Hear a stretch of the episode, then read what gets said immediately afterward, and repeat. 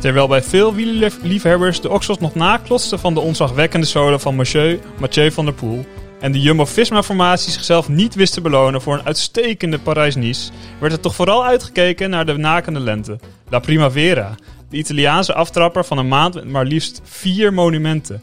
Een editie waarbij de volledige 298 kilometers door een jaloersmakend zonnig Italië volledig werden uitgezonden. En de voornaamste vraag was wie van de drie er met de winst vandoor zou gaan. Welkom bij de Kermiskoers. Een podcast over en met een gezonde dosis wieleractualiteit. Mijn naam is Niels de Jonge. Tegenover mij zitten Thijs van den Berg en Ronald Hiendrichs. En ik wil graag even beginnen met de locatie. Want waar zitten wij mannen? Wij zitten in het prachtige proeflokaal Hooghout in Groningen. Zeker. En wij zitten daar omdat wij alle Groninger studenten zijn. En ja, ik wil even een rondje langs de velden doen. Hoe, hoe kennen we elkaar? Wie zijn wij? Ik kijk even tegenover mij. Uh, nou, ik ben Thijs van den Berg. Ik ken, Niels en ik kennen elkaar uh, van uh, de middelbare school al. Het Maartens College in Haren. Dus Misschien wel bekend van het beruchte project X-Feest in nou ja, 2012 was dat volgens mij. Precies, precies. En nou ja, daar kennen wij elkaar van. En ehm, Ronald en ik kennen eigenlijk elkaar nog niet zo lang bij de atletiekvereniging, de studentenatletiekvereniging Vitalis. Daar hebben wij uh, elkaar uh, leren kennen. En uh, nou ja, dan denk je, atletiek, dit is toch een wielerpodcast. Um, dat is zo, inderdaad. Wij delen toch naast de liefde, um, naast de atletiekliefde ook de wielerliefde. Um, ja, Ronald. Ja, dat klopt. Wij kennen elkaar nu ruim drie jaar. En naast dat we vele kilometers samen op de baan hebben gehobbeld, hebben we natuurlijk ook heel veel borrels gedaan. Hebben we veel gepraat. Nou ja, en toen kwam natuurlijk dit ook een beetje te sprake van, nou, kunnen we een beetje praten? Kunnen, waar kunnen we over praten? En toen kwam uiteindelijk uh, dit bovendrijven. Ja. En nou ja, ik zal mezelf ook nog even introduceren inderdaad. Want nou ja, ik, uh, ik studeer ook in Groningen. Ik ben al wel wat ouder dan jullie. Ik studeer al zeven jaar. Doe ik aan, aan de Hans Hogeschool met technische bedrijfskunde. Klinkt heel spannend. Is het ook? Is het heel spannend inderdaad. Maar daardoor heb ik best wel een technische achtergrond. En ik werk dan ook, nou heb ik een bijbaantje als, als, uh, als uh, fietsenmaker. Ja. En dan vooral uh, sleutelen aan uh, sportfietsjes, racefietsen en mountainbikes. En je eigen racefiets gemaakt. Ja, ook. Ja, ik ben heel veel bezig met, met de techniek achter het fietsen ook. Dus dat is, dat is heel leuk. Daar ben ik ook veel mee bezig. Ja, ja, het is echt wel duidelijk dat uh, Ronald de Nestor is van ons gezelschap. Hij weet inderdaad echt veel van het sleutelen aan fietsen en van fietsen. Um, en hij maar, is eigenlijk ook de enige fietser, fanatieke fietser dan. Ja, want het is een understatement om te zeggen dat wij uh, niet dagelijks op de fiets zitten. Wij zijn vooral van het uh, ja, van wielrennen kijken. We kijken graag wielrennen. En uh, ja, dat is eigenlijk ook de reden waarom we dit, deze podcast uh, op wilden nemen. Omdat we er met, met elkaar over willen praten. Waar is jullie liefde voor de koers dan ontstaan, mannen? Nou, bij mij is dat begonnen in, uh, in de zomer van 2009. Met de strijd tussen Andy Schleck en Alberto Contador. Maar ook met een comeback van, van Lance Armstrong in het peloton. Dat is zeg maar mijn eerste bewuste wielerervaring die ik op tv heb gevolgd. Nou, ik weet nog dat dat was zo spannend. Om, nou ja, gaat Lance Armstrong na een paar jaar pensioen, gaat hij gewoon weer winnen? Of nou ja, de, de jonge honden pakken die, nemen die het over? Ja, en dit, dit was dus, uh, was dit na als een uh, Lance Armstrong als een uh, winst in de Tour? Of? Ja, die had zijn laatste gewonnen in 2005. Oh, ja, toen was hij een paar jaar met pensioen. En toen, toen vond Lens dus van, ja, die gemiddeldes die gaan zoveel langzamer dan toen ik nog fietste. ik, ik kan nog wel een comeback maken. En dan zit je dan met de paplepel ingegoten of uh, heb je zelf echt de weg naar de koers gevonden? Nee, dus wel met de paplepel ingegoten. Mijn, mijn vader fietste, fietste ook en nou, zo, nou, de hele familie daaromheen ook. Mijn oom, Um, ja, mijn oom ook, mijn moeder ook. Mijn moeder en mijn vader hebben elkaar ook leren kennen bij de fietsvereniging. Echt? Ja. Bij welke fietsvereniging dan? Ja, ik weet niet meer de, helemaal de naam, maar het was die van Delfzijl uit mijn hoofd. Oeh, Delfzijl uit, altijd lastig. Dat is altijd een hele lastige inderdaad. Nee, dus het is wel met eh, de paplepel ingegoten. Mooi. En Thijs, hoe ben jij eh, zo aan de koers verknocht geraakt? Ja, bij mij valt het eigenlijk mee hoe erg ik met de paplepel ben ingegoten. Mijn vader had wel een racefiets en ik keek wel gewoon de Tour de France. Maar eigenlijk op een of andere manier ben ik zelf meer gaan kijken. En eigenlijk is mijn vader ook na mij daardoor ook weer wat fanatieker uh, wielrenner-fan Oké, geworden. dus eh, jullie versterken elkaar daarin. Ja. Ja, en eh, ja, ik weet niet wanneer het precies begon. Ik denk pas in de Tour van 2014, dat echt fanatiek, dat ik echt begon. Dat was denk ik bij de, de winst van Lars Boom. Eh etappenwinst in de, eh, Op de kasseien. op de kassei inderdaad. En volgens mij was ehm, de laatste Nederlander voor Lars Boom was eh, Pieter Wening pas in 2005. En dat was dus best wel lang zonder een Nederlandse winst. En toen echt vanaf die Nederlandse winst ben je dan toch eigenlijk als eh, Nederlander toch wat fanatieker daarna gaan kijken van oeh, dit was wel echt gaaf. Ik eh, hoop dat dit inderdaad vaker voor gaat komen. Maar die, maar die etappe, ik weet niet of jullie die nog eh Ja, kennen. zeker. Dat was die beruchte etappe die... eh, het regende volgens mij best wel hard. En stromende regen. hij ging samen met Nibali eh, ook Ja. naar voren. En ja, dat was hij ook- was toen de luitenant van Nibali op de, op de kasseien. Nee, nee, dat was Liewe Westra. Eh, Liewe Boom zat nog bij eh, Belkin toen. Oh ja. Maar het was wel die etappe. waar. Het was wel die etappe dat eh, bijvoorbeeld Froome eruit viel. Die toen al, volgens mij had hij toen al twee eh, keer gewonnen. Dat weet ik niet meer precies. Ja. Maar die, eh, Ja, had was 12 dus- en 13 al gepakt volgens mij. En, Nee, eh, of alleen 13. Nee, alleen 13 had hij gepakt. En Ja. dat is het enige gat in zijn palma- palmares van Tour de France winst inderdaad. Omdat dat jaar Nibali met de winst ja, haal. ja, maar er was inderdaad... Die etappe zorgde er gewoon voor dat heel veel klassementsrenners gewoon eruit gingen. ja, maar het zijn Ook. altijd die, die etappes in Noord-Frankrijk. Ja. Daar hebben ze eens in de zoveel jaar hebben ze eentje ertussen zitten. En dan gaat alles op de, op de barrel. Maar dat is eigenlijk ook hoe je de Parijs-Roubaix wil eh, hebben, zo nat als het toen was. Ja, dat was inderdaad wel, eh, wel gaaf. Eh, nou, dan zal ik nog even mijn ja, liefde voor de koers toelichten. Ehm, ik ben ongeveer even oud als Thijs. En ik ben eigenlijk begonnen met echt kijken toen mijn oom daarmee kwam. Die woonde destijds nog bij ons in de buurt. En die kwam dan gewoon op een zomermiddagje even binnenwalsen om de tv aan te zetten. En eh, mij even te leren hoe eh, de koers eh, in elkaar zat. En ik weet nog heel goed, dat was volgens mij de tour dat ook Schlek, die reed toen in een tijdrit tegen Cadel Evans. En Schlek had toen, ik weet nog goed, 28 seconden voorsprong voor de tijdrit. De laatste beslissende tijdrit. En Cadel Evans die zat hem op de hielen. En het werd steeds spannender, spannender. Zou die er overheen gaan? En op een gegeven moment was het verschil 0 seconden. En ik was, ja, ik was verslekt. Daar had ik echt wel, eh, Ja, ja, volgens mij iedereen begrijp ik hier wel. Ja. ja. Want die was, eh, nou ja, jaren dan door Contador en door... eh ook nou, vooral Contador ja, eigenlijk. vooral Contador eigenlijk verslagen. En er kwamen natuurlijk ook nog doping, perikelen aan het licht. En ja, ik had gewoon een, een zwak voor eh, Andy, Andy Slack. Heeft hij nu eigenlijk de Tour gewonnen? of? Hij heeft officieel de Tour gewonnen, Van- maar van 2010. hij heeft destijds dat niet kunnen vieren. Oh, oh ja, oké. Dat was dan Contador die doping.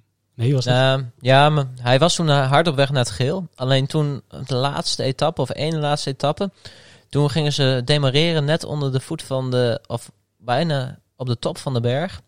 Ketting vast. Liep Oh. die eraf. En Contador ging toen niet wachten. Dus dat, dat is toen nog wel een relletje geweest. Ja. Ja, maar uiteindelijk heeft hij dus wel die winst gekregen. Dus Ja. was er iemand, was dat Contador, die dan er was gedisqualificeerd Ja, die is eh, Of teruggezet? Of... gedisqualificeerd Ja. inderdaad. Die moest toen ook zijn Giro van 2011 inleveren. Ja, maar toch wel zuur dat je dan wel een Tour hebt gewonnen op papier, maar nooit echt de, als tourwinnaar Ja. hebt, zelf eh, hebt kunnen fietsen. Hij heeft niet het feestje in de kroeg gehad na afloop, nee, nee. zeker niet. Nee. Oké, nou dat is dus mijn liefde voor de koers en waar die is ontstaan. Ehm, en ja, dan hebben we natuurlijk ook nog het fenomeen de kermiskoers. Want dat is waarin wij eigenlijk met elkaar de wieleractualiteit een beetje proberen ja, Ja. te duiden. En ook eh, natuurlijk Ronalds eh, kennis over de fiets. En ja, waarom willen we eigenlijk een podcast, mannen? Ja, ik denk gewoon van, je zit dan thuis en je met vrienden praat je dan soms over de koers. Ehm, Maar ja, dan wil je toch op een of andere manier wat meer publiek hebben. En eh, op zich, ik moet dat toegeven dat ik zelf ook al een andere wielerpodcast geluisterd heb. Die ga ik, ga ik natuurlijk niet eh, bij naam noemen. Maar die heeft ook wel wat inspiratie gegeven. En eh, nou ja, daardoor eh, is toch een beetje het balletje gaan rollen. En moesten natuurlijk kijken naar wie daar misschien zin in hadden. Ja, zeker. Ik eh, ben ook eh, door die niet nader te noemen podcast geïnspireerd eh, om echt ja, ja. vaker en eh, op regelmatige basis wielrennen te kijken. En eh, het, ja, het leek mij ook echt gaaf om daar met eh, mensen een diepgaand, maar ook gezellig gesprek over te hebben. Dus eh, ja, volgens mij zijn we zo elkaar een beetje tegengekomen. En eh, ja, dan laat ik maar gewoon beginnen met de koers, want daar gaat het toch om. ja. Sanremo, mannen. Dat eh, is afgelopen weekend eh heeft het plaatsgevonden. Wat vonden jullie ervan? Het was, nou, zoals Remo bekend is, gewoon helemaal voorspelbaar. Knijter saai. Dat saai inderdaad. Die mensen die hem vanaf half tien kijken, ja, dat vind ik toch dapper. Ja, even ter eh, duidelijkheid. Je kon voor het eerst volgens mij, want het is nooit eerder geweest, kon je de hele koers vanaf het begin af aan eh, kijken. Als je een eh, abonnement had eh, Eurosport, dan kon je dat gewoon vanaf het begin kijken. Maar ik denk, ik, ik zou niemand kennen die echt vanaf de 300 meter punt is gaan kijken. 300 kilometer inderdaad. 300 kilometer. Nou, ja, de presentatoren van Eurosport zelf. ja, Ja, maar die, die schrokken er ook wel van dat ze de hele dag moesten commentariëren, Ja, maar volgens het, mij. het- het is ook gewoon een hele, hele taaie zit, zit. En nou ja, het eerste uur is een beetje spannend. Want dan wordt er gedemareerd. Dan wordt er bepaald wie voor de sponsors in de publiciteit mag fietsen de hele namiddag.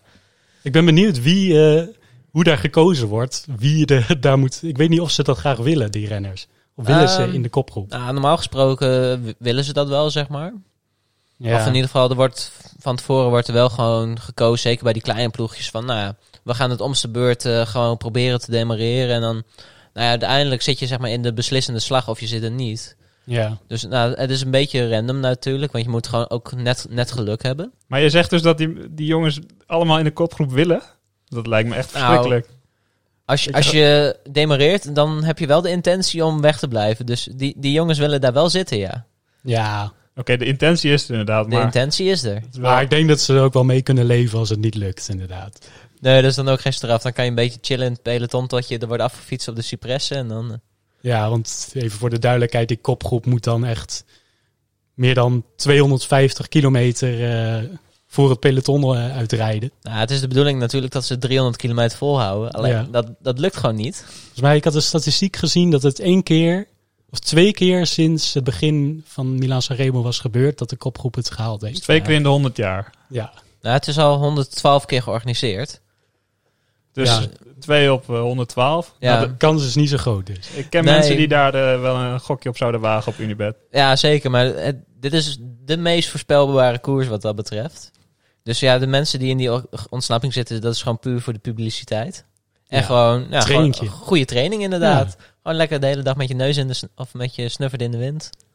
Ja, precies. En inderdaad, je ziet, volgens mij zit altijd, ehm, ik weet niet meer hoe die ploeg heet uit. eh, Intermarché Groep Colbert, die zit standaard natuurlijk altijd in de ja, maar dat, ontsnappingen. ja, Ja. maar dat is nog een World Tour ploeg. Nu. Ja, in- inmiddels wel, maar daarvoor niet. En dan gingen ze ook voor de publiciteit. Maar je hebt altijd gewoon wat eh, kleine Italiaanse ploegjes die daar absoluut bij willen zitten. Ja, En Novo Nordisk, die bedoelde ik inderdaad. Oh, die diabetesploeg. Dat is de diabetesploeg en zo, inderdaad. En die, dat is natuurlijk mooie publiciteit. eh.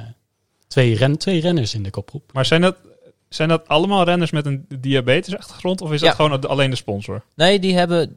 Je mag alleen bij die ploeg als je diabetes hebt. Echt? Dat is zeg maar gewoon om te laten zien aan de wereld ook van. Je kan ook gewoon topsport bedrijven terwijl je diabetes hebt. Dus net Ja. zoals, eh, weet ik veel, Atletiek Bilbao, die in de voetbalcompetities alleen maar Basken toelaat, Ja. laten Ja. zij alleen maar diabetespatiënten toe. Ja. Dat is wel iets anders, maar Nou, maar ze hebben dus een, een ja, select Ja. gezelschap waar ze uit kunnen kiezen. ja, er rijden ook een paar Nederlanders. Kijk, dat, dat zijn dan inderdaad niet de bekende Nederlanders. Ook, eh, Nog niet. Nee, maar ook niet. Nou, sommigen rijden er ook echt al wel jaren voor. Zeg maar, Ja. want er zijn niet heel veel topsporters met diabetes die ook, ook nog fietsen. Dus die, er zit niet heel veel verloop in die ploeg ook. nee. Dus het zijn wel, in grote lijnen is die ploeg wel heel vaak hetzelfde. Ja, nou, ik moet zeggen, ik, ik vond ze wel indrukwekkend in de, de voorbereidingskoersen van de afgelopen weken. Dus ze waren wel in beeld in ieder geval, als we iets gezien. Ja, maar dat is inderdaad dan ook ehm, echt resultaten zullen ze niet vaak halen. Misschien in kleinere wedstrijden, maar inderdaad in een Milaanse Remo is het gewoon publiciteit. Mooi in beeld, mooie 250 kilometer in beeld. Dat eh, is niet niks. En die jongens zullen ook wel denken, voor- als je op kop rijdt, kan je ook minder snel vallen. Want het is natuurlijk toch wel een beetje minder nerveus. Ja, nee, dat klopt helemaal. Ja, want dat is waar Mathieu van der Poel zich natuurlijk wel een beetje eh, niet, of niet zo lang bij voelt in ieder geval. Eh, in zo'n grote peloton, dat gaf hij ook zelf toe in een interview. Wat denken jullie dat dat het invloed heeft gehad op de manier waarop de koers eh, is verlopen?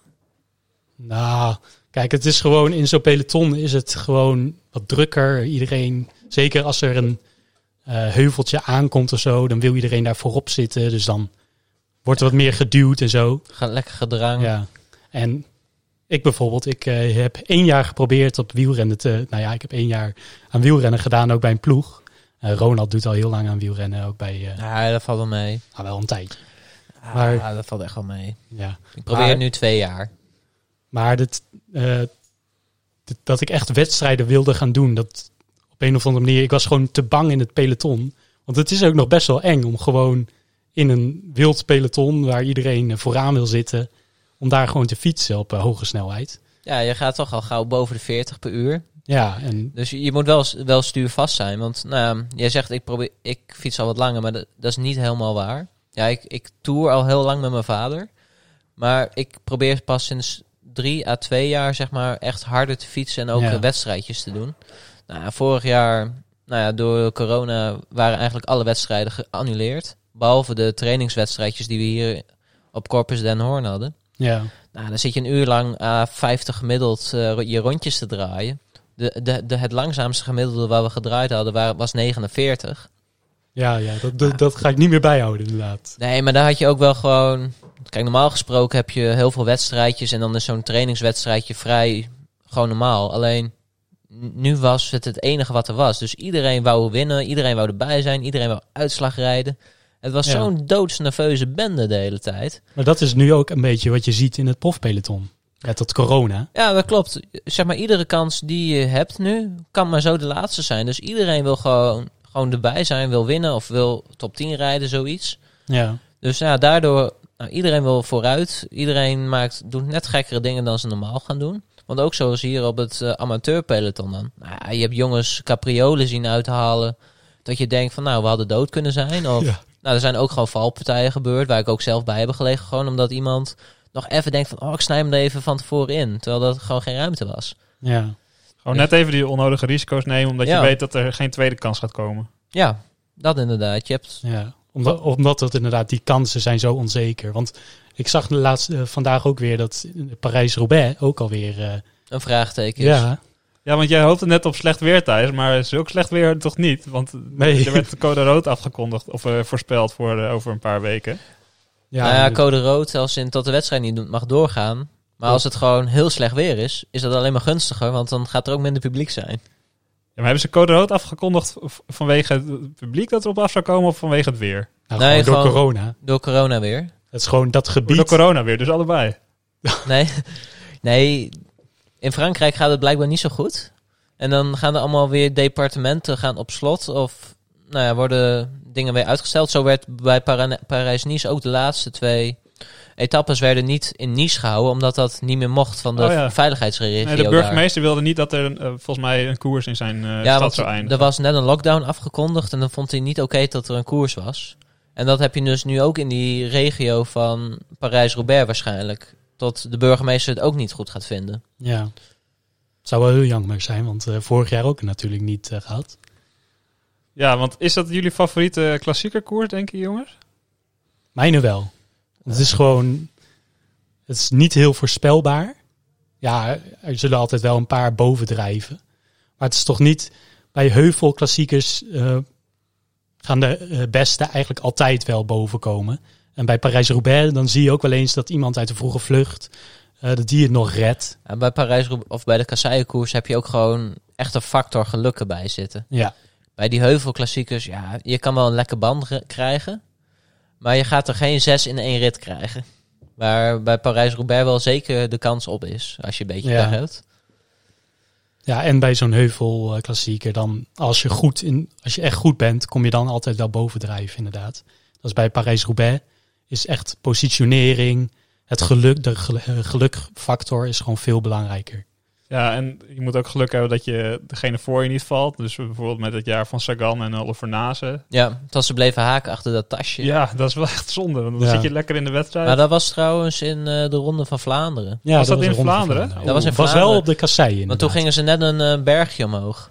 Ja, Ja, dat was pijnlijk. Want ik had wel, eh, ik had wel hoge ogen van eh, Oliver Naas. Want ik vind dat sowieso wel echt een melige kerel. Dus volgens- Ja. in de media is het altijd wel gewoon een eh, grappige gozer. Maar die heeft nooit echt een, een grote klassieker nog gewonnen. Terwijl, ik- ja, ik gun het hem wel. Maar het wordt nu wel lastiger en lastiger. Ja, maar hetzelfde. Hij is een beetje hetzelfde kaliber als wat dat betreft als Sepp van Marken. Ze zijn gewoon hele sterke. Alleen ze hebben gewoon nog niet het geluk. Waar nee. bijvoorbeeld een stuiver nu wel een paar keer gewoon aan het goede einde trok. Ja, maar die heeft ook nog wel iets meer een sprint eh, op het einde dan Naas en Van Mark, volgens mij. Ja, dat klopt. Ja, maar eh Nase was inderdaad, was dat laatste Parijs-Roubaix? Dat hij toch nog derde werd? Of was dat al drie jaar geleden? Dus hij kan echt wel goede uitslagen rijden. En maar hij rijdt ook wel goede uitslagen. Alleen het bovenste Ja, treedje mist nog. Ja, dat is misschien wel wat, eh wat Stuyven nu goed deed. Want die zei ook, ja, ik ga liever gewoon met, voor 10% kans gewoon er vol voor, dan dat ik, eh, weet ik veel, weer een ereplaats rijd. Dus hij, hij reed gewoon vol voor de overwinning met in zijn De kans dat hij achterhoofd, verliest. met de kans dat hij verliest. In plaats van, ja, gewoon de hele tijd meerijden en dan eigenlijk niet die kans durven aangrijpen. Nee, want met de jongens die er ook bij zaten bij Sanremo... Nou, stuiver wordt daar, kan vierde, vijfde of zesde worden daar in zo'n sprint. Of je valt aan en je wint. Ja, maar ze, kijken, ze keken natuurlijk ook naar de grote drie. Iedereen Ja. keek naar elkaar. En dat is eigenlijk perfect voor zo'n stuiven. Ja, maar dat, dat geluk moet je ook hebben. Je moet Ja. zeg maar een beetje dat... Je moet zeg maar die uitstraling hebben van ik ben gevaarlijk, maar niet gevaarlijk genoeg om tot ze meteen op mijn wiel zitten. Want was van aard gegaan, iedereen had meteen op zijn wiel gezeten. Ja. Van de pool was gegaan, iedereen zat erop. En zo'n stuiven heeft dat gewoon, gewoon net wat minder. Dat is, eh, ja, die kan je nog een beetje ruimte geven. Nou, vanaf nu dus niet meer, want hij heeft nu alweer een monument gewonnen. Dus eh, ja, d- ze gaan hem niet meer laten rijden de komende koers, denk ik. Nou, dat, dat zullen we zien. Ja, ik denk hij heeft nog steeds... Want op de manier waarop hij won, dat is natuurlijk gewoon ook wel een beetje gelukfactor erbij. Dus het is niet dat hij echt veel beter was dan normaal of zo. Ja, het is niet per se gewoon geluk. Het is gewoon goed getimed. Ja, dat, dat natuurlijk ook. En hij hield hem ook af. Hè. Je moet ook, ook sterk zijn. Want zoals zo'n die kraak aan. Dus en die wordt gewoon nog weer opgerold door dat hele pelotonnetje. Ja, die, over geluk gesproken. Ze hadden hadden ook wel geluk dat Krach anders even voor hem ging rijden daar. Ja. maar die hadden ook zoiets van ja, ik kan ook niet mee rijden. En dan word ik weer ingehaald. Of ik rij mee en word in het slechtste geval tweede. Ja, maar nu reed hij mee en werd hij... Tiende. Ja, Ja, dat klopt. dus dat is ook gokken dan. toch? Ah, maar die, die, die heeft wel een leuk presentje van Stuiven gekregen, denk ik nog. Ja, denk je dat die even handjeklap hebben gedaan toen ze eh, daar met z'n twee voorop eh? Nou, niet niet eh, tijdens de koers zelf. Daar was het veel te kort voor. Maar wel gewoon na afloop eh, zal, zal er zeker een bedankwoordje naar hem zijn gegaan. Ja, maar ik denk dat Søren Kraak Andersen daar niet heel blij mee was misschien. eh. Nee, maar dat is ook gewoon de koers. Het is ook... Ja. eh, koers is ook gewoon profiteren. ja, dat is zeker waar.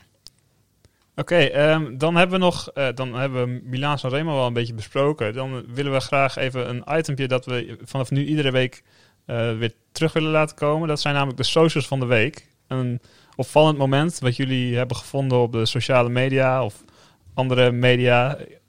Analoge media kan ook nog. Ik weet niet wat jullie allemaal hebben bekeken, maar Ronald zie ik als zijn telefoon eh, tevoorschijn halen. Wat heb jij gevonden, jongen? Ik heb het... Nou ja, het is niet echt een... Ja, het is vrij recent. Twee dagen terug. Het is een vouwfiets. Maar het... Nou ja, overdrevener dan dit. Dit kan het gewoon niet worden. Het is eigenlijk gewoon vreselijk. Een vouwfiets? Heb je Eh, ook- ik ben nu heel benieuwd. eh, weet je, Je Ja. hebt je verdiept in de wereld van de vouwfietsen. Nou ja, niet zozeer, maar je hebt, eh, je hebt een, zeg maar een tandwielfabrikant, eh Digirit. Die, nou, die maken carbon tandwielen. Dat is gewoon echt high-end stuff. Ook echt goede, gewoon hartstikke duur ook. Die heeft bijvoorbeeld ook voor Ghana toen zijn 60 eh, tandwiel gemaakt. Waarmee die toen die vorig jaar die tijdrit met een belachelijk hoge snelheid Ja. won. Dat je echt dacht van heeft hij 60 11 gemonteerd? Ja, dat heeft hij. Nou, deze maken dus allemaal van die tandwielen. Maar ze hebben er nu dus ook een vouwfiets gemaakt. Met ongeveer net zo'n grote plaat aan de voorkant.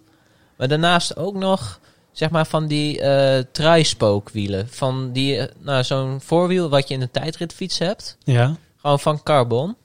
Nou ja, Ultegra afgemonteerd. Maar het, zijn, maar het zijn dus wel gewoon kleine wieltjes van een... Ja, het is gewoon een vouwfiets zoals je hem gewoon in je trein ziet, zeg maar.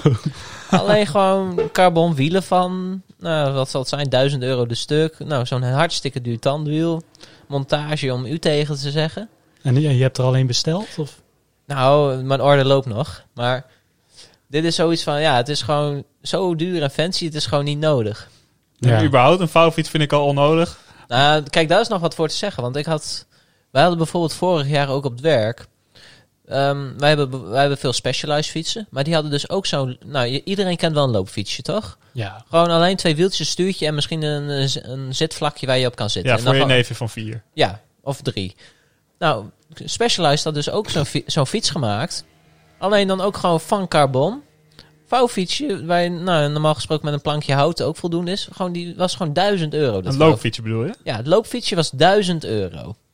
Dat je denkt van, nou, waarom? Waarschijnlijk hadden ze gewoon niks te doen daar. Nou, ze hebben genoeg te doen daar, maar het was meer zo van, ja... Die hebben gewoon zo'n ster gewoon zo'n sterke merknaam. Er zijn altijd wel grappies die dat gaan kopen. Ja, ik ben echt benieuwd of iemand dat eh, zoiets gaat bestellen. Nou, voor de luisteraars, als jullie ooit een keer een eh, carbon loopfietsje voorbij zien Of komen... een vouwfiets. of een vouwfiets, dan eh, kunnen jullie ons een berichtje sturen. Want wij houden ons aanbevolen. Nou, we zijn vooral benieuwd naar de mensen die dat zouden willen hebben. Want Dan ben je echt knettergek. Ja, Ja, Wie want- gaat nou zoveel geld uitgeven aan een eh, fietsje voor een kind van drie? nou, dat is gewoon echt, echt gewoon pure status. Gewoon. En dat je gewoon zoveel geld hebt dat je het ook gewoon kan lappen. ja. Want dan, kijk, want nou, wij, een normaal persoon, of ieder geval met een normale beursgeld in de zak, die, die zou dat niet doen. Die zou hooguit een keer een duurdere auto kopen of wat, maar of een tweedehands loopfietsje, maar niet, niet zo'n duizenden euro fiets. Nee, dat doe je gewoon niet. Nee, en een vouwfiets gebruik je meestal voor het, in het openbaar vervoer.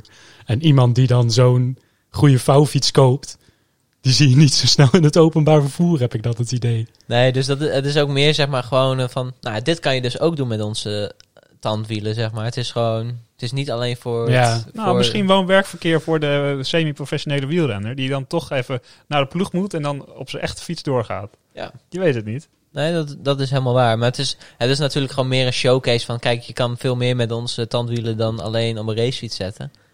Maar het is Ja. natuurlijk wel gewoon belachelijk. Ja, wel een beetje. Ja. Oké, Thijs, jij had ook nog een eh, fragmentje gevonden volgens mij. Eh, ja, dat is ook vrij recent. En dan ga ik toch wel weer focussen op de koers. Want dat is eh, een foto van Yates. En Yates Welke in, Yates? in andere kleurtjes. Dus eh, van eh, nu bij Ineos is het Adam Yates of, Of Simon. of Simon? Ja, weet ik weet het hè? nog steeds niet. Maar nu kan je ze dus Gewoon van elkaar Yates. afhalen.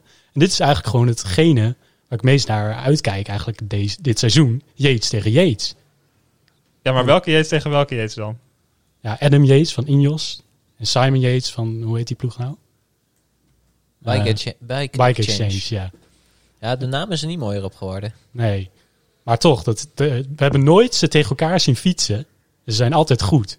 Dus stel je voor, straks in een tour of in een grote ronde.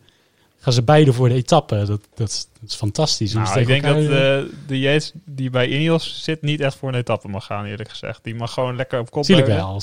Ja, die, mag, oké. die mag knechten. Ja maar, Nee, als, maar- Je, als je kijkt van... eh, ik denk dat we even een beetje een, eh, een scorebord tussen de Yates... eh, als ze tegen elkaar moeten. Want volgens mij de tijdrit van vandaag in Catalonië...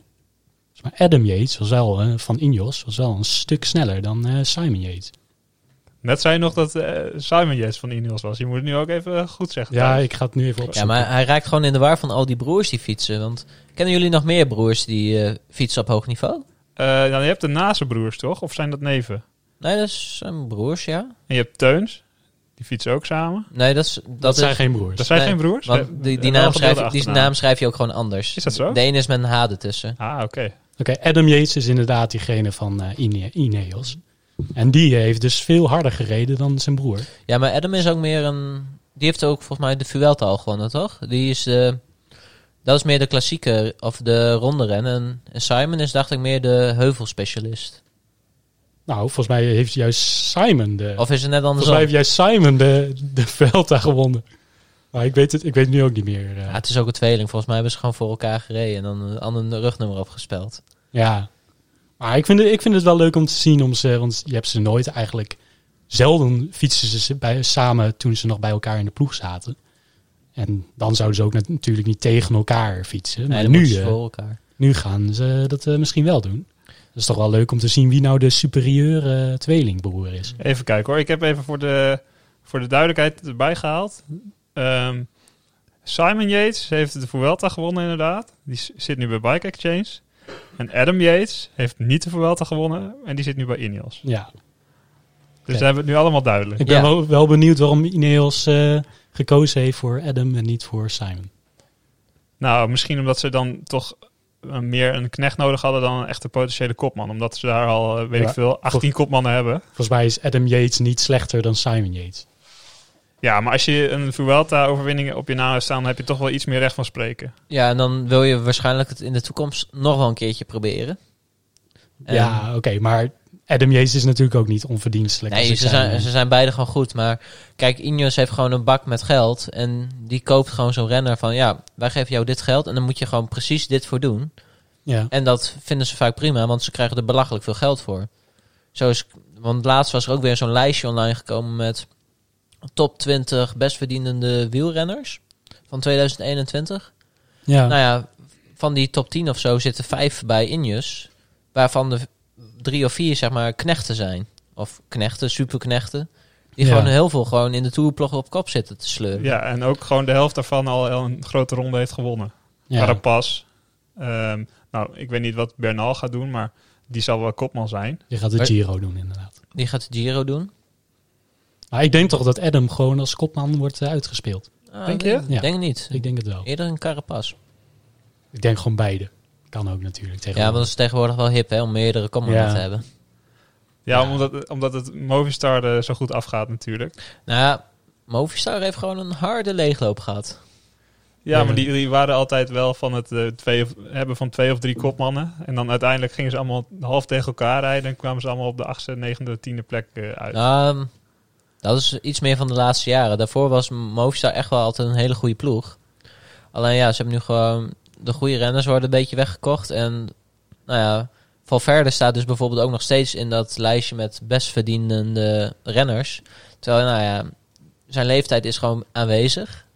Heel en- erg aanwezig. En de, de uitslagen worden er ook niet per se meer beter op. Ja, hij is gewoon langer prof dan sommige renners oud zijn in het peloton. Dat is Ja. ongelooflijk. Ja, maar dat is wel waar. Maar dan kan je ook weer zien, zeg maar, er gaat nog zoveel deel van het budget op naar hem, waardoor ze bijvoorbeeld andere renners niet of kunnen aantrekken die dan zeg maar een deel van dat salaris zouden krijgen. Ja. Hoe lang, hoe lang denken jullie dat hij nog doorgaat? Voor mij was dit jaar zijn, dit keer zijn laatste jaar. Ja, Echt, echt. maar het is wel Valverde. Dus Ja, volgens mij heeft hij gewoon zijn vizier gericht op de, op de Olympische Ja. Spelen. En dat hij daar nog één keer kan vlammen. En dan is het wel goed. Want hij is volgens mij zo verliefd op het wielrennen. Omdat hij vaak won. En dat is de afgelopen jaren wel echt Nou, afgenomen. Hij had zeg maar, hij, had zijn, hij won heel veel. Zijn lange droom was ook altijd wereldkampioen worden. En toen die wereldkampioen werd, had hij zo van, ja, ik, ik heb nu eigenlijk alles bereikt wat ik wil bereiken. Toen was het een beetje gedoofd. Dus toen wou hij volgens mij in 2020 normaal gesproken zijn laatste jaar hebben. Want dan zou ook de Olympische Spelen zijn. Ja. Alleen, nou ja, het seizoen was gelopen zoals we dat weten. Dus toen wou hij er eigenlijk toch nog een, een jaar aan vastplakken om, om goed af te sluiten.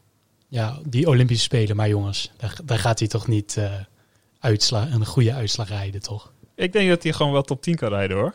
Het Als hij alle, het- alle, alle kijkers op hem gericht zijn. Of nee, nou, vooral op de andere eigenlijk. Maar alle kijkers van de Spaanse renners zijn op hem nog steeds gericht. Ja, maar Als het is ook helpen- gewoon, het is Valverde. Als Valverde goed is, rijdt hij altijd op 10. Ja, oké. Zeg Nou maar, ja, dan, dan wordt hij achtste in de Olympische Spelen. nou, denk je niet hoor. Oké. maar Nou, als- we als- gaan het zien. Dus hij Ja. wordt derde volgens jou? Of eerste? Dat zou maar zo kunnen.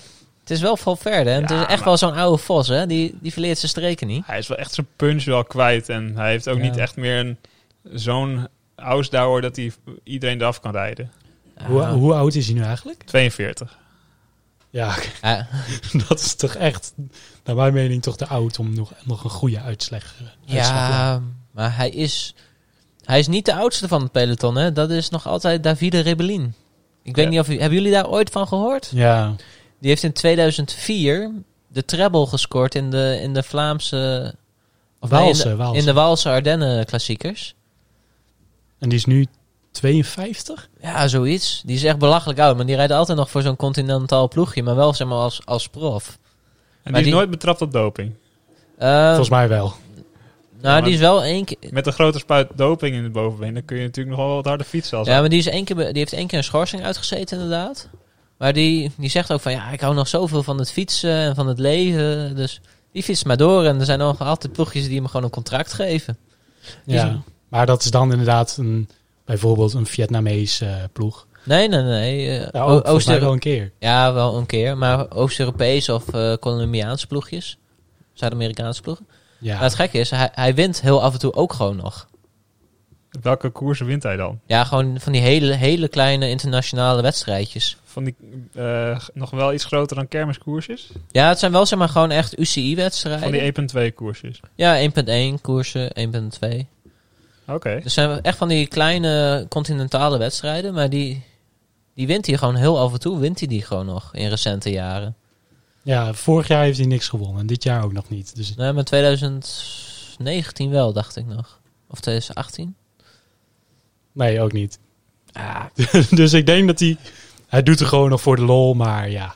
En hij is natuurlijk ook een grote naam. Oh, Zo'n ploegje, zo'n echt zo'n klein ploegje is toch mooi om zo'n eh, grote naam te hebben. Ja, klopt. Ja. Oké, ik wil dan nog eh, even vooruitlopen op de zaken. Want er zijn natuurlijk ook nog een aantal koersen die gaan komen. Ehm, waar kijken jullie het meeste naar uit de komende week? Ehm, ja, Ronde van Vlaanderen.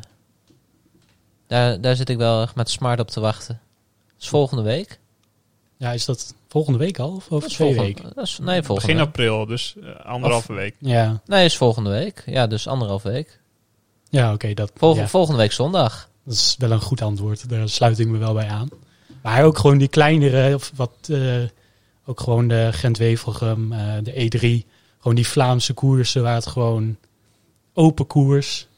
Iedereen kan, nou ja, niet iedereen, maar veel mensen kunnen winnen. Dat is gewoon eh, toch het mooiste deel van het jaar, vind ik. Ja, Ja. want bij de, bijvoorbeeld bij Dwars door Vlaanderen, die heeft onze Nicky natuurlijk al een paar keer gewonnen. Gaat hij weer winnen? Gaat hij voor de treble? Nee, dat denk ik niet. Denk je dat Nicky al zo goed is? Nee, jongen, die is nog eh, aan het terugkomen van zijn, eh, van zijn val, denk ik hoor. Even voor de duidelijkheid, we hebben nu over Nicky Terpstra. Ja, nou, als hij goed is. En je weet niet, hè, hij, hij traint gewoon stevig door nu. En Ja, maar ik heb hem nog niet echt mooie dingen zien doen eh, dit jaar. Vorig jaar eigenlijk ook niet.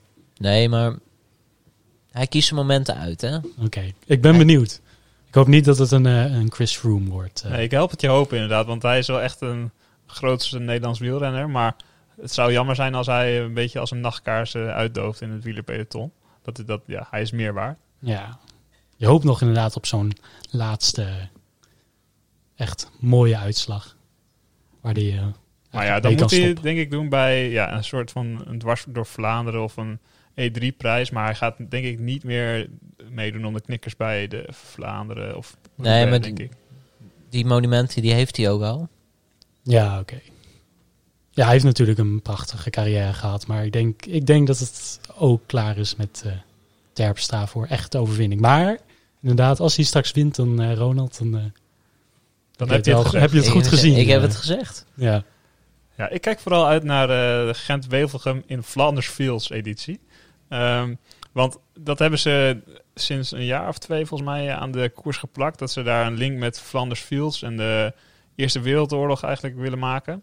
En voordat we de podcast opnamen, toen sprak ik nog even met Thijs. eh, want ik ben op de middelbare school met eh, ja, een excursie naar, naar Yper geweest. En dat is volgens Ja. mij de startplaats van eh Gent-Wevelgem. Het is echt- een prachtige plaats. En ik had even opgezocht wat er nou leuks, wat leuks er te vinden is over de startplaats van Gent-Wevelgem.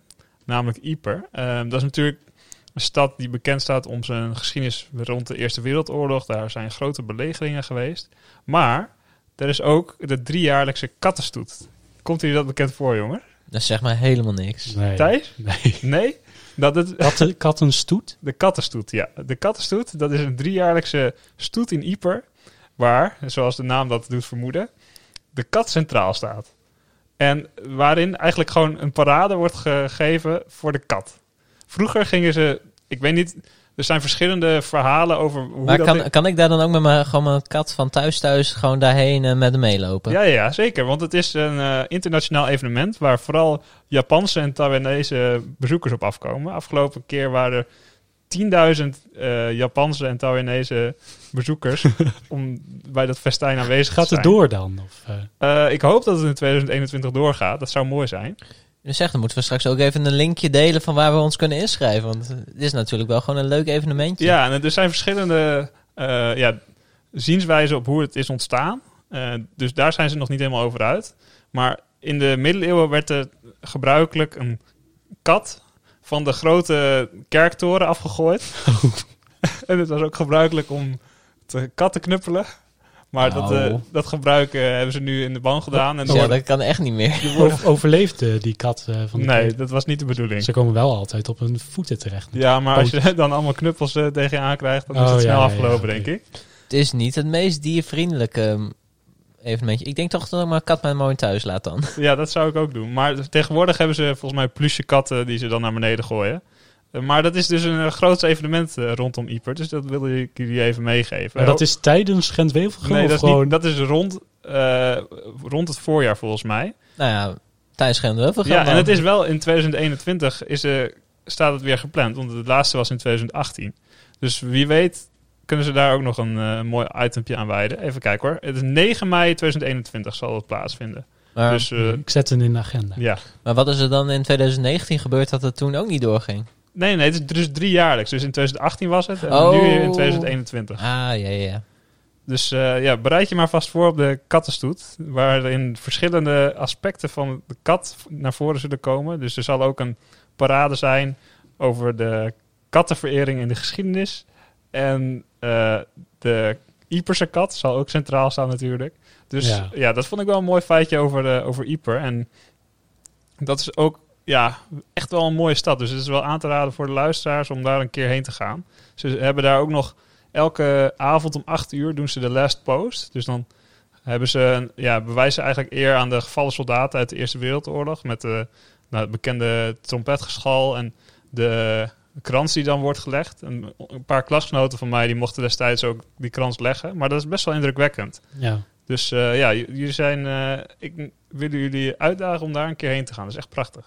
Maar dan wel tijdens de kattenstoet. Ja, je kan gaan tijdens de Kattenstoet of tijdens Gent-Wevelgem. Ik moet zeggen, Gent-Wevelgem integreert mij iets meer om eh, aanwezig te zijn. Maar de Nou. Kattenstoet is ook zeker een eh, leuk festijn om heen te gaan, denk ik. Ja. Nou, je kan er gewoon een lange vakantie van maken. Ja, dat je vanaf eh, be- begin april tot eh Nee, eind, eind, eind maart, hè? Oh ja, eind eind maart. maart al. Oh, ja, ja. Ja, maar dan kan je gewoon alle, alle klassiekers meepakken. dat je dan eindigt met de Kattenstoet. Ja, dat zou mooi Ja, zijn. want dan kan je toch nog eh, je camperbusje opbouwen. Je- volgens mij hadden jullie ook plannen voor een, eh voor een roadtour, had ik eh, begrepen. Ja, Thijs en ik hebben met onze vriendengroep een plan opgevat om een roadtrip te gaan doen door Europa. Maar dat is meer in de zomer, eerlijk gezegd. Ja, maar dan kan je gewoon nu alvast Loki oefenen. Dan ga je gewoon in België, in een beetje Noord-Frankrijk. Dan heb je gewoon, ben je ook gewoon dicht bij huis als er wat gebeurt. Maar je dan moeten we denk ik wel eh, wachten tot over weer drie jaar. Nee, nee, oh, 9 mei kan het al. Ja, Ja, oké, dus dan- maar dat is dit jaar. Dan, Ja, dus dan ga je gewoon volgende week stap je in jullie, eh, staan je- jullie in, de, in je oude Volvo. En dan eh, ga je gewoon met je tentje iedere camping daarbij langs. Nou, ik heb wel een beetje met Thijs besproken, maar die is niet zo van de ongeplande vakanties volgens mij. Thijs Nee, die heeft nee. meer van een strakke deadline Strak en schema. regeling. Met elke dag een strakke eh, overnachtingsplaats. Ja, maar dat, dat is bij deze gewoon allemaal al geregeld. Ik zie eh, eh, Gent staan. Nou, Wevelgem kan je bij langs. Eh, nou, Antwerpen in de buurt. Nou, ik kan al die plaatsjes daar zo bij langs. Ga je ook nog even een uitstapje naar Roubaix? Ja, Ik- het ik- vakantieland bij uitstek ik natuurlijk. zeg, we doen het in 2024. Bij de volgende kattenstoet. Daar houd ik je aan, Thijs. Ik Oké. Deze staat in de agenda. Ehm, nou, dan nog even waar we net over hadden. Eh, Christopher Froome, die eh, ja, in de ronde van Catalonië wel echt snel eraf moest. Want Ja, net Ja. als eh, Valverde denk ik dat het klaar is. Ja, bij, Misschien nog wel eerder dan Valverde. Ik moet zeggen, bij Vroom heb ik wel het gevoel dat het eerder klaar is. terwijl hij is nog maar 36. Dat is niet eens super oud voor een wielrenner, toch? Maar wel heel oud. Of wel heel oud. Dat is wel gewoon... Dan zit je echt wel wel over, ver over je, of over je piek heen. Toch wel in de herfst van je carrière. Ja, zeker als je voor, als een klimmer zijnde, dan, nou, word je gewoon voorbij gereden door alle jonge honden. Dus dan is het wel sneller gebeurd. Kijk, als je gewoon een klassieke renner bent, je hoeft niet zulke van die lange bergen overheen, dan, dan kom je met leeftijd kom je nog heel ver. En kan je heel lang goed blijven. Kijk met name van Avermaat. Dan een Cancellara en een Bonen ook trouwens. Die bleven heel lang gewoon heel goed. Maar bij die klimmers zie je toch heel vaak hoe ouder ze worden, hoe, hoe minder het wordt. Ja, Dus ga je maar vooral, gewoon- vooral de punch, volgens mij. Ja, de punch gaat weg. Dus dan zie je gewoon dat ze meer overgaan naar een, een knechtenrol of iets in die geest. Ja. Ri- Richie Port is ook weer terug naar Injes gegaan, gewoon om lekker te gaan knechten. Omdat hij gewoon ook weet van, ja, ik heb, hem, ik heb mijn dro- droom gehaald door derde te worden in de, in de Tour. Ik heb mijn podium gehaald. Nu, eh, weet- nu gaan we cashen. Ja, want hij weet gewoon van, ja, ik, ik ga niet meer beter doen dan dit. Dus ik kan nu gewoon lekker weer knechten bij de ploeg waar ik heel lang met veel plezier heb gezeten. En dan ook nog even een bak geld voor krijgen. Ja, maar ja, dat, misschien is dat ook wel wat Froome nu aan het doen is. Die, eh, Dat is wel de best be- betaalde wielrenner op het moment met 5,5 miljoen. ja, dat, eh, Maar daarvoor zou ik nog wel een paar jaartjes in het peloton willen rijden, rijden ook al gaat het niet goed. Ja, wat gaat niet goed, hè? Dat is eh, maar hoe je het bekijkt. Misschien is hij al lang weer blij dat hij kan fietsen na zijn blessure. Ja, maar dat was wel echt heftig. Hij had gewoon zijn dijbeen gebroken. Want je hebt natuurlijk veel wielrenners die dan een eh, sleutelbeen, zoals jij, Ronald, eh, breken. Ja. Maar een dijbeen breken, dat is echt wel heel ingrijpend. Ook voor je revalidatie. Ja, ook voor je benen. Dus echt ja, ook voor je benen, ja. Ja, hij, fataal. hij ging toch wel naar de nieuwe ploeg om toch nog een- keer te proberen in de Tour. Ja, Ja, tuurlijk, je gaat niet zeggen van ik ga daar drie jaar cashen en dan is het klaar. Oké, ja, dat is... Nee, ja, en kijk, bij Ineos was natuurlijk ook gewoon... Daar kon hij gewoon geen kopman meer zijn met alle nieuwe mensen. En Ja. omdat hij dus al sinds 2018 eigenlijk gewoon geen resultaat meer heeft gereden... door die blessure... konden zij ook zelf moeilijk zeggen van... ja, je bent de uitgesproken kopman. Terwijl die, al die anderen juist in recente jaren hun overwinning hadden geboekt. Dus nee, dat is gewoon, was gewoon heel lastig. En Israël had hem natuurlijk gewoon die kans geboden van... nou, als je bij ons komt, ben je sowieso kopman. Ja, Dus nou ja, die heeft hij gewoon met beide handen aangegrepen. En op zich, het is nog vroeg. Hij kan nog veel beter worden. Maar het wordt wel gewoon een lastig verhaal. Ja, maar hij weet, toch hij weet wel hoe hij moet eh, pieken natuurlijk. Dit was natuurlijk hetzelfde geval vorig jaar. Want toen was hij ook in de voorbereidingskoersen. Toen dacht iedereen, nou, wat gaat Vroom op tafel stellen? En toen was hij ook na de eerste rit, lag hij er al meteen af. Dus ja, ik denk dat het eh, in dat opzicht ook wel heel lastig wordt... om nog echt met de top mee te kunnen doen voor Froome. Maar Ja. aan de andere kant, er zijn natuurlijk wel gewoon oude klassementrenners... die eh, nog wel van zich hebben laten horen. Bijvoorbeeld Contador, die is tot zijn 37e doorgaan... en die is altijd nogal gevaarlijk gebleven. ja, Eh, maar doe je ook niet meer voor de, echt voor de eindwinst. ja, en hij was op de laatste twee, drie jaar was hij meer voor het podium aan het rijden dan voor de eindwinst. Maar hij was, kapen. hij was nog wel gewoon gevaarlijk. En ook, eh, nou ja, Ja, maar dat kwam ook omdat eh Contador had altijd echt, die heeft altijd een hele aanvallende koerstijl gehad. Die ging altijd aanvallen. En zoals Froome, die doet dat niet. nee, die is veel conservatiever inderdaad. Die laat de ploeg voor zich werken en op de laatste Die, die kijkt op zijn wattage, wattagemetertje of hij het nog goed doet en dan, dat is het. Zet hij het molentje aan. Ja. Dus nee, zoals Contador, die kon zeg maar, de laatste jaren ook echt nog wel uitslagen rijden. Omdat hij zeg maar, ook gewoon aanviel. En dan werd hem af en toe wat gegund. En weet je, dan kon hij het afhouden. Maar Froome is toch wel altijd meer geweest van het aanhaken. Gewoon lekker gebracht worden door de ploeg. En dan nou, misschien een keertje die laatste paar kilometer, als hij zich echt goed voelde, even de, de motor aanzwengelen. Ja, want denk je dat hij zich kan laten brengen door zijn ploeg dit jaar? Want wie heeft hij allemaal om zich heen? Christopher Froome. Hij heeft eh, Dan Martin, heeft hij. eh, Michael Woods. Michael Woods. Ook allemaal oude renners, hè? ja. Ja, Israël heeft eh, heel, heel veel oude renners eh, gekocht. Waarom is dat, denk je? Gewoon om publiciteit te halen voor de komende drie jaar? Want ik kan me niet voorstellen dat je met zo'n ploeg echt op de toekomst aan het bouwen bent. Nee, het was ook... ehm, je moet ook eh, een bepaald aantal UCI-punten moet je per jaar of moet je voor kunnen leggen. Dus dan kan, als jij dan renners aantrekt die een bepaald puntenaantal hebben gehaald dat jaar, die, die punten heb je dan voor de berekening van volgend jaar. Dus Oh, op het oké, moment dus ze hadden gewoon goed genoteerde renners nodig om überhaupt een UCI-notering te kunnen hebben. dat, dat speelt wel mee inderdaad in de afweging. En daarbij komt ook, ehm, omdat zij dus Vroom ook willen ondersteunen in zijn projectje, heb je ook gewoon renners nodig waarvan je weet dat ze gewoon st- sterk zijn. En die namen die wij net opnoemen, nou die zijn gewoon sterk. Dat zijn gewoon goede renners. Dus die kan je zeg Allemaal maar wel op leeftijd. Wel op leeftijd, maar je weet wel gewoon van, nou die, die staan er wel. Ja, En dan- maar je- het dat is zal me ook niks verbazen als die, die sterke renners waar we het net over hadden, dat die uiteindelijk degene zijn die de uitslag rijden in, pla- in plaats van Froome. Ja, zoals een Dan Martin, die, die is altijd wel gewoon heel stabiel. En Mike Woods heeft wel de laatste tijd bewezen dat hij gewoon echt wel ritten kan kapen. Ja, Dus ja, dat zijn wel gewoon... Het zijn ook zeg maar, het zijn sterke renners in dienst van, maar ook zeker als een goede backup. ja. Maar ik ben, ik ben toch be- benieuwd naar Froome. We- gaan het zien, denk ik.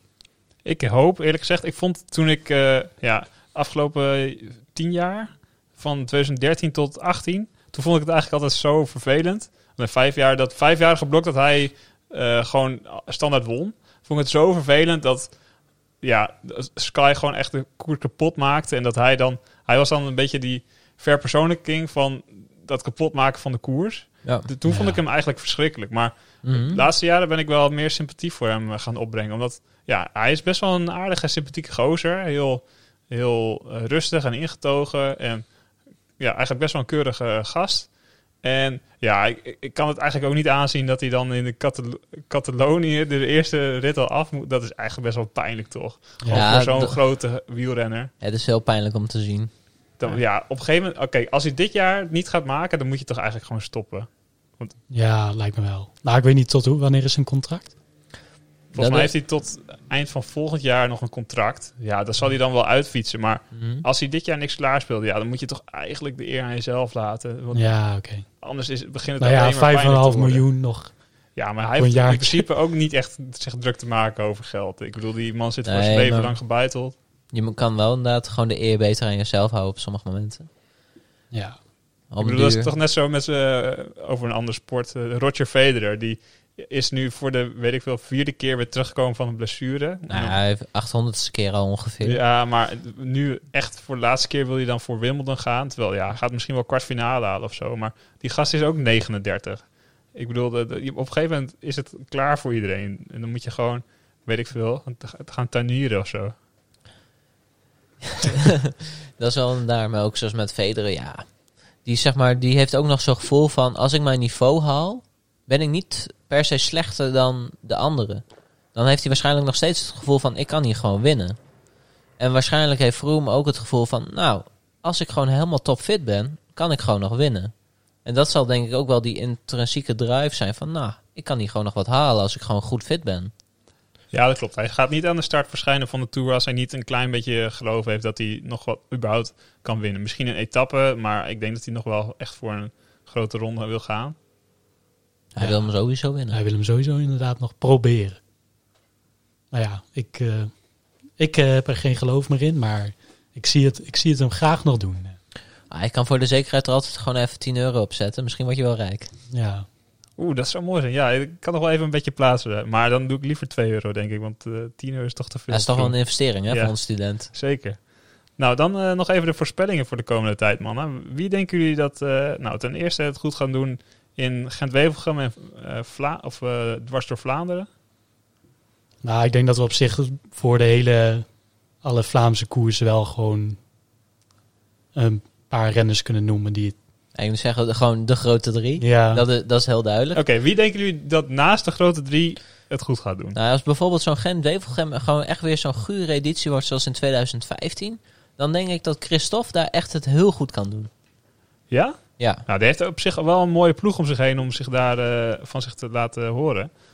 En als stel dat hij het niet haalt, dan heeft, heb je nog Mats Pedersen om het echt af te maken in de sprint. Dus ik denk dat zij wel Mats goede Pedersen Die, is die van, zitten niet eh, bij elkaar in de Oh, ploeg. dat is Die, bij Trek, hè? die is van Trek. Oh, dus dan, heb, sorry. Dan kijk, ben ik aan buis. dan heb je van eh, Pedersen inderdaad en eh Stuyven heb je als goed, goed blok. Oh ja, stuiven, sorry. Maar ja, dan heb je ook als sterk blok Naasten en eh, Van Avermaat. Ja, Dus je hebt op zich wel allemaal sterke blokken naast de grote drie. Nou, ik vind het blok van Avermaat stuiven toch een beetje tegenvallen, eerlijk gezegd. Vanavond aan het stuiven zitten we weer niet bij elkaar. de Nee, ploeg. eh naast ze ja, oké. van Avermaat. Ze halen nu alles door elkaar. Ehm, ja. En wie misschien, nou ja, waarschijnlijk al geen verrassing meer, maar Pitcock. Ik wil hem toch noemen. Ja, jij vindt dat echt een, een eh, veelbelovende De, goede de renner, kleine hè? Brit. De Ja. kleine Brit. Nee, maar die heeft, het al laat, die heeft het al laten zien. En ik denk dat hij het gewoon eh, weer gaat laten zien de komende wedstrijden. Ik denk niet dat hij eh, voor een podium gaat op de, in de klassiekers komen. Ja, bij Wevelgem is, als het gewoon klassiek is, is het gewoon een, is het een, gewoon een sprintkoers normaal gesproken. Dus dan maakt Pitcock geen kans bij die. Alleen als het echt gewoon beesten weer is en alles gaat om een lint, dan, dan wordt het spannend voor een Pit- Pitcock. Ja, ik, ik sluit hem nergens uit in ieder geval. Dus je hebt bijvoorbeeld bij Quickstep, heb je ook Ballerini. Ja, maar ze durfden daar niet echt op te, in te spelen bij eh, Sanremo. Dus ik, weet- Nee, maar ik dan denk dat ze meer voor Bennett gaan. Bij de meeste koersen. Ja, maar dan moet Bennett wel starten. Want zoals Bennett staat momenteel nog niet op de startlijst voor Wevelgem. Of nee, zeg ik Dat, dat, dat goed? is inderdaad wel een belangrijk punt om. Ja, als je moet Te winnen, kunnen moet je, winnen. moet je starten. Ja, dat klopt. Ja, ja, ja Quickstep, die moet je gewoon, dat- die hele ploeg, die kan Nee, je de ploeg is eigenlijk altijd noemen. inderdaad. Mhm. En eh, die gaan we ook echt wel zien, eh, denk ik. Ja, ik denk dat eh, DSM echt wel nog van zich wil laten horen. En dat ze eh, nog met Andersen en misschien Bardet... dat ze dan nog wel een leuk blokje kunnen vormen. Want Bardet die heeft het volgens mij wel goed gedaan in Gent-Wevelgem de afgelopen jaren. Dus die kan, ja, die kan niet echt sprinten, maar wel... eh, In Gent-Wevelgem, ja, toch? Nou dat, is, dat was toch de sprinterskoers waar we het net over hadden. Ja, ik, zeg, ik zei trouwens wel dat eh Bennett niet op de lijst staat, maar die staat er toch wel op. Ah, Dus kijk. dan is het Bennett. Oké. Ja, nee, dan, dan zou die kunnen winnen inderdaad. Ja, nou, ik, ik denk toch dat eh, team DSM eh, wel van zich gaat laten horen. Die hebben echt... Ja, die die Wel- gaan met Kees Bol en Arn, Nikias Arndt eh, staan die aan de start. Oké, nou, Kees heb ik wel een, eh, een sympathie voor. Die heeft echt su- super hoge topsnelheid. Die, eh, die kan het wel doen, denk ik. Oké, dat, dat onthouden we. Oké, dan nog, eh, nou, misschien even één naam voor de Vlaanderen en Roubaix. Die, die denken dat gaat verbazen. In Roubaix, Polit. Niels Polit. Detsane. Ja, die Duitser.